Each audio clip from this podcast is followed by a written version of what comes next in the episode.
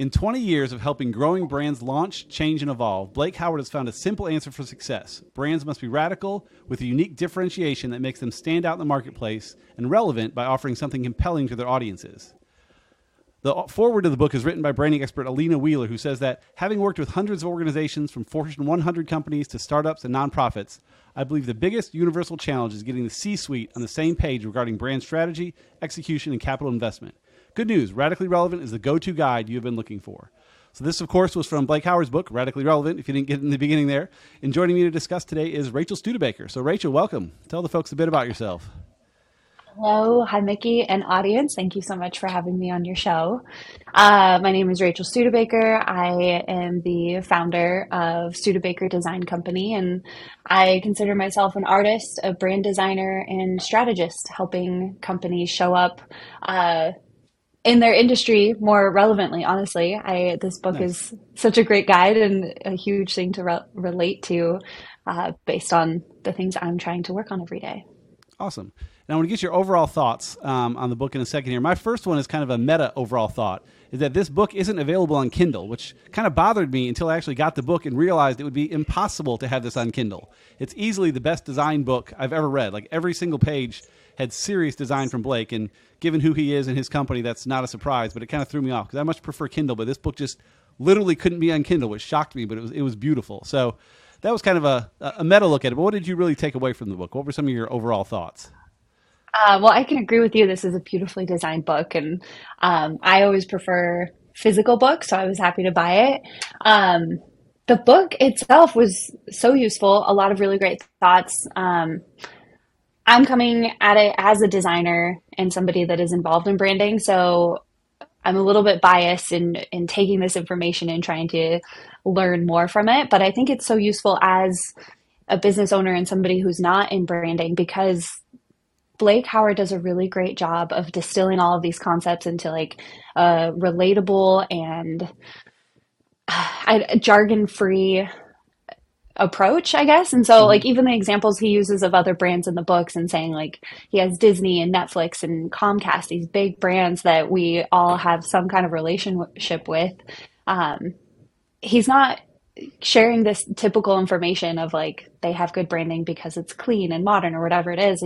He's relating it to their positioning and the way that you feel and these stories that you walk away having been a customer with this brand or being an outsider of that brand. Does that make sense? It does. Yeah. Yeah. That was, that was fantastic. Yeah. I love, you mentioned like he was, yeah, he, he goes different directions than you would expect. He goes a little more straightforward where a lot of books get a little amorphous and kind of give you general tips. He kind of digs right in and tells you, here's what you need to do and here's how we do it.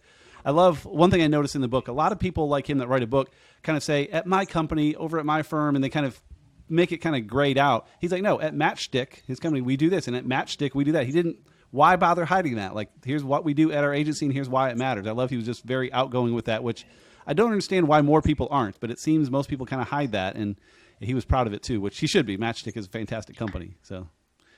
I, I think that's a good point in the fact that he he's almost taking away that humility, right? I think by mm-hmm. being mm-hmm. relevant and bold in what he's saying, like it's making sure that he's a part of the conversation, which is what we're all trying to do with our businesses. We want to be remembered and we want to be uh, referenced as often as possible. Um, but I, I, loved even his example of um, getting asked that question of what do you do those mm-hmm. five words of like the importance and being ready to like answer it and then being able to answer it in such a way that make people remember you and understand what you're doing i think that's the hardest part as business owners is making sure that it is clear and digestible.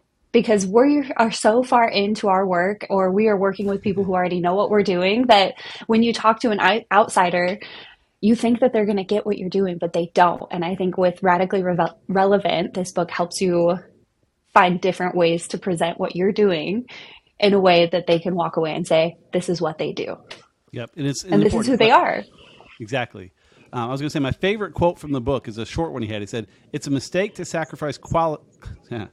it's a mistake to sacrifice clarity on the altar of distinction, and I see that too often where people either think their brand is the mark, which is not the, the thing you draw, the little logo, is not your brand. But then also, people want to be different for difference's sake, and that's not good either. You know, he's saying clarity mm-hmm. comes first, and if you can do that, that's great. But some so many people try to be distinct that they lose clarity, and like you said, they don't really understand what the brand is anymore, and that's not helpful for anyone either. Absolutely, I love that he I does that. that.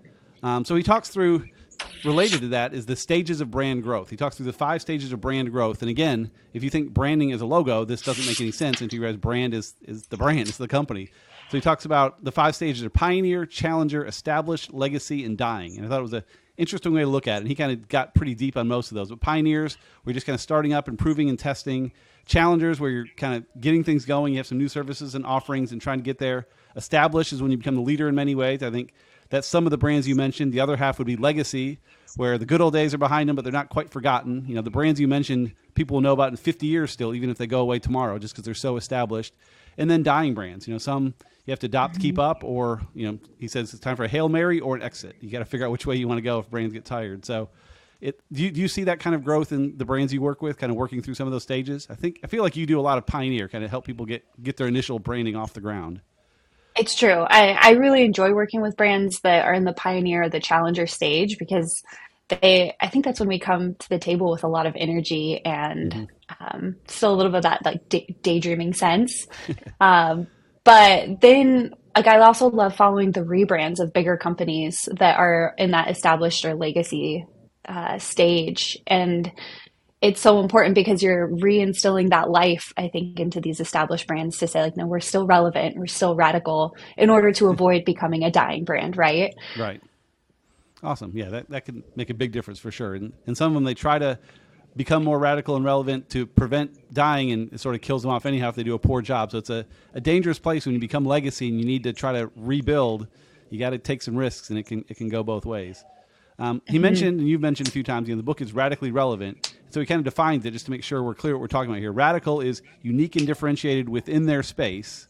So again, not being just crazy, but within the space you're in being different, and then relevant being relatable and valuable to the audience, which I think you talked about a little bit already. And so he gives six tips for that as well to become radically relevant. So we'll start with just the radical side, which is clarity, distinction, and control, which offhand don't seem radical, but the ability to be clearly and easily understood, dramatically stand out for your competition, and produce consistent communications and experiences. I think I think one that is kind of radical in that so many brands don't do that. they aren't clear, they aren't in control. But the distinction is, I think, the one that seems most radical to me, where you said the ability to dramatically stand out from your direct competitors. So, how do you see a brand doing that? How, how can brands become more distinct? Mm.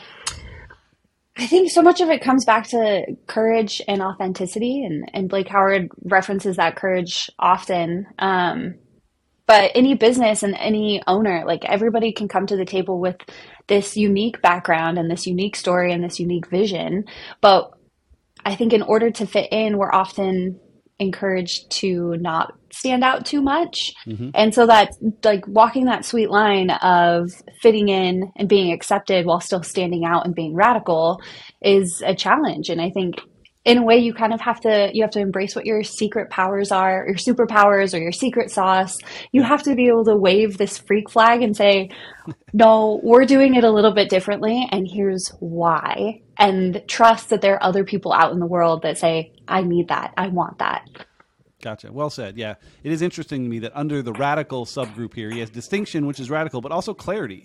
You know, to be radical, you still have to be clear and easily understood. So you can't can't skip those. So his super six, yes, a radical is clarity, distinction, and control. And then for relevant is attraction, devotion, and alignment. So attraction, you know, the ability to draw in new and hopefully ideal audiences. Devotion, consistently deliver on your promises. And alignment, the ability for everyone in your organization to be in sync on your brand story and values. So yeah, tell me tell me your thoughts on, on being relevant versus just radical about attraction and devotion and alignment.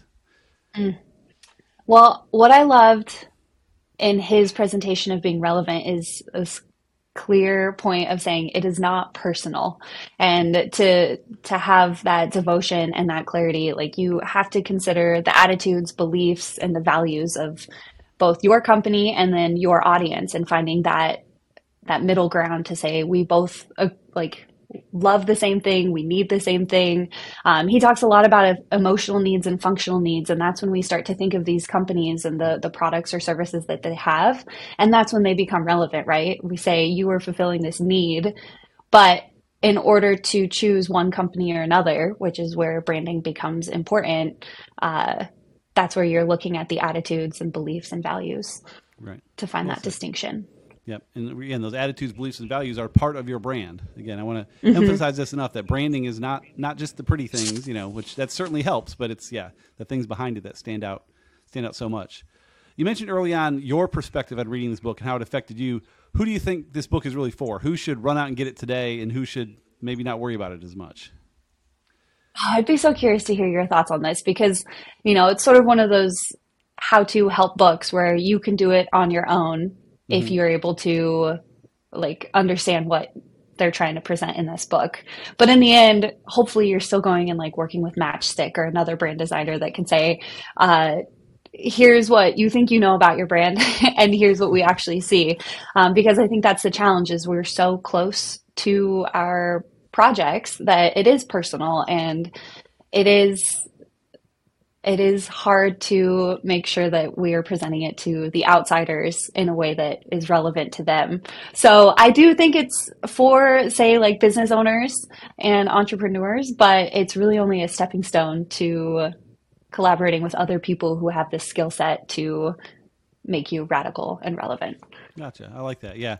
I kind of I see it kind of the same way because what's interesting here is we're talking about branding so much, but the book is not about designing. Like I can I can help with branding, but I cannot help with the design aspect, and that's not what he's talking about here anyhow. Because when you say he'll walk you through the brand, he will to a degree, but you still need to hire a professional like a matchstic or like you to actually help with the design elements and make them cohesive with what they're supposed to mean behind the scenes. But it kind of goes back to even things like story brand, just figuring out who your audience is and what matters to them and what sets you apart from others, and just kind of figuring out really who you are and what people should think about when they see your brand. When they see your logo, you know, the logo is just a logo. You know, we see like the Nike swoosh is just a little dippy swoosh, and that's not a thing. But when you see it, you don't think of that. You think of sweat and power and muscles and the things they've helped you get over the years, and that's really what your brand should do as well. Is whoever helps design the little the little swoosh for you, which could be a big deal. What is, what is going to stand behind it? And I think that applies to most everyone. But I think, like you said, business owners. I think any business owner really could get get some good information out of this book because it's not about design. You know, a design mm-hmm. book, I read some, but I'm just not good at coming up with creative design, so it doesn't help me a lot. But this is not what this is. This is coming up with what's behind the design, which really should be the answer to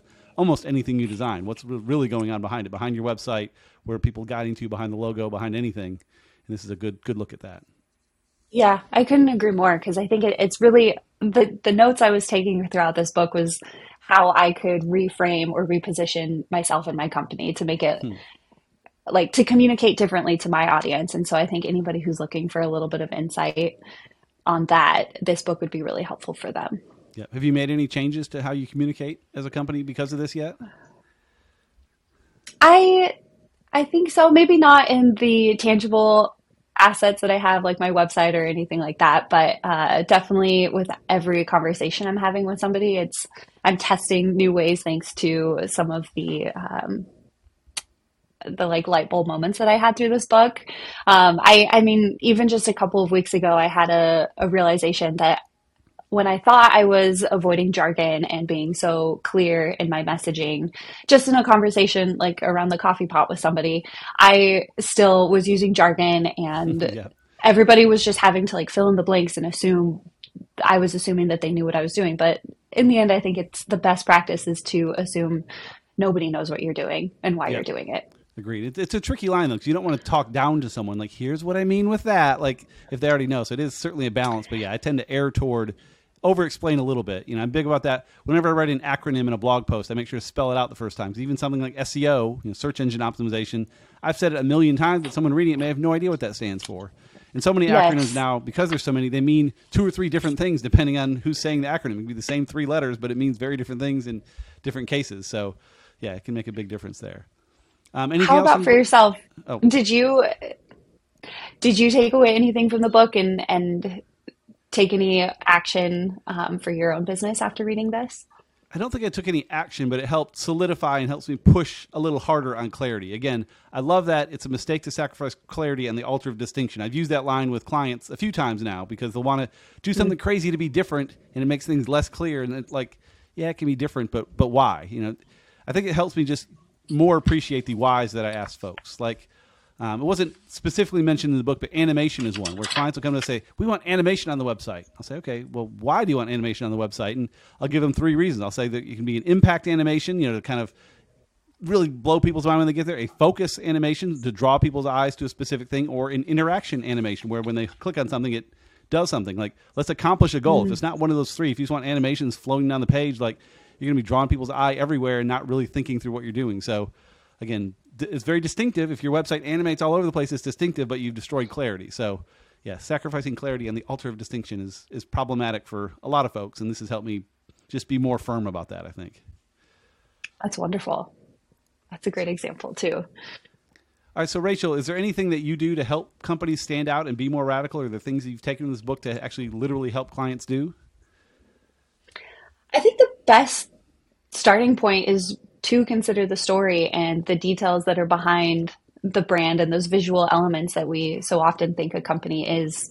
Um, considering those differentiators and what makes one company more useful or more fun or whatever it might be compared to their competitor. Gotcha. Very cool. Yeah, we do we do a lot of that with messaging work, but yeah, messaging and branding, all this stuff ties together so so closely. Like I consider we do messaging, but it kind of falls under our branding section of the website process because there's written branding and visual branding. They need to go hand in hand, and so yeah, this kind of helps helps tie those together. I think because his book really feels a lot like the written branding kind of thing, but of course it all ties back to to how you present yourself. So it's a, a good good way to blend the two of those. Yes. I mean, uh, branding and business and marketing, they all overlap and overflow and they have to be connected. And I think sometimes that's hard for somebody that considers herself a brander. I can do anything. and when it comes to brand design, it's like, well, what do you what do you need? Because it could be on the web and it could be digital or it could be print or it could be uh, I don't know, more temporary. It's it's literally everything. It's just a matter of what the purpose is and and how we can have fun with it. Yep, agreed. Very cool. Well, yeah. So I think we both agree that you should go out. Whoever's listening, is go out and buy his book, and you'll have to buy it from his website, and they'll ship it off, and it's only a, a physical copy. You can't get it on Kindle, and again, you don't want it on Kindle even if they did. It's it's fantastic, and you'll have a beautiful book to show off to people, and hopefully learn some stuff from. So, Rachel, this has been fantastic. Um, how can people find you online and learn more about you? Yes, thank you for this. Um, they can find me at studebakerdesignco.com or on Instagram at studebakerdesignco. Awesome. And on LinkedIn at the same way. Cool. Where are you most active? Instagram? I'm definitely most active on Instagram. Yeah, and I'm the opposite. So I'm on both as well, but you find me on LinkedIn. So yeah. awesome. Thank you so much. Awesome. Thank you, Mickey.